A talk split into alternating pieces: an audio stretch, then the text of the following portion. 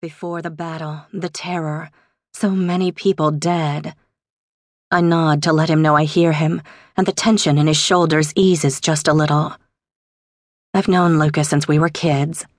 We were friends until 4th grade, until his mom died. I was a clueless 9-year-old who understood next to nothing about loss and grief, and I let our friendship fade away. He moved to Seattle for sophomore year. We lost touch. Now he's back. But we really only found each other again in the game. We've both been conscripted. I don't know how Luca's been balancing the crazy for a whole year.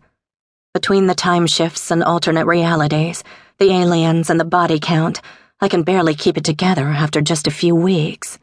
"Bam, we're back," he says, his night dark eyes focused on me. 3 little words that tell me I need to pull my shit together before I give something away. There are rules that say we don't talk about aliens and battles and scores in real life. Breaking those rules might get us killed. I clench my teeth so hard, I swear I shear away a layer of enamel, and I nod again to let him know I get it. Luca rakes his fingers back through his dark hair. His sleeves are pushed back, and I stare at his forearm. No cuts, no blood. Last time I saw him was in the abandoned building in Detroit after the epic battle with the Drau. He had blood on his face, his hands, his arms. His shirt was torn, one eye swollen and purple. Scratches and cuts marred his skin in a dozen places. Now he's fine. No wounds, no bruises. I drop my hand to my thigh, half expecting to find sticky, warm blood and the shattered edges of my bone. But I find only smooth denim, soft from dozens of washings. Of course. We don't bring our injuries back with us, only our regret. "Hey," my best friend Carly says as she squeezes my arm. With a jolt, I turn toward her. Until that second, I'd forgotten she was there, right beside me. For her, no time has passed. For her, it's been seconds since I jumped up from the booth and darted for the door.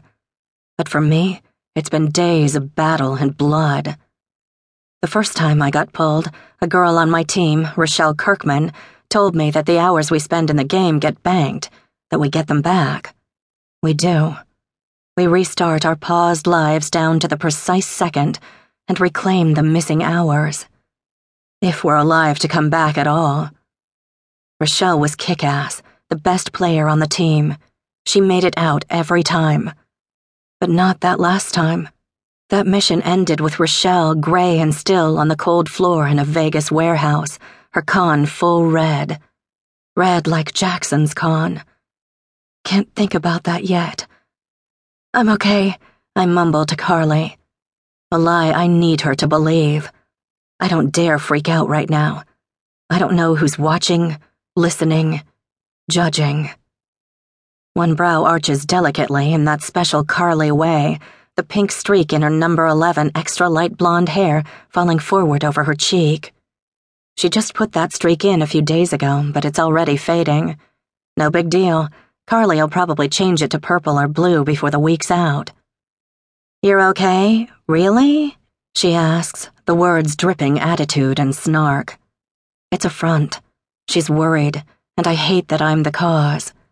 She's been so angry with me lately, our friendship yet another victim of the game, and the secrets I'm forced to keep.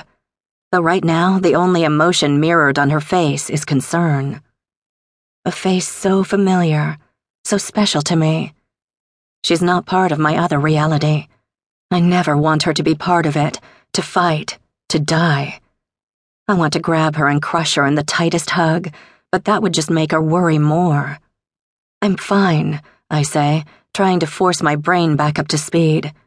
Missions demand one kind of focus. Real life demands another.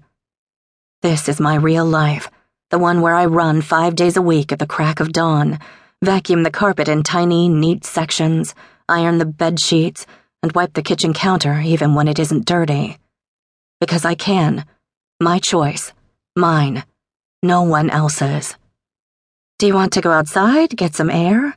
Carly asks, then glances over her shoulder at Luca, either looking for approval or making sure he heard her.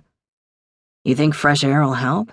he asks Carly, but he's watching me, his fingers curled into tight fists.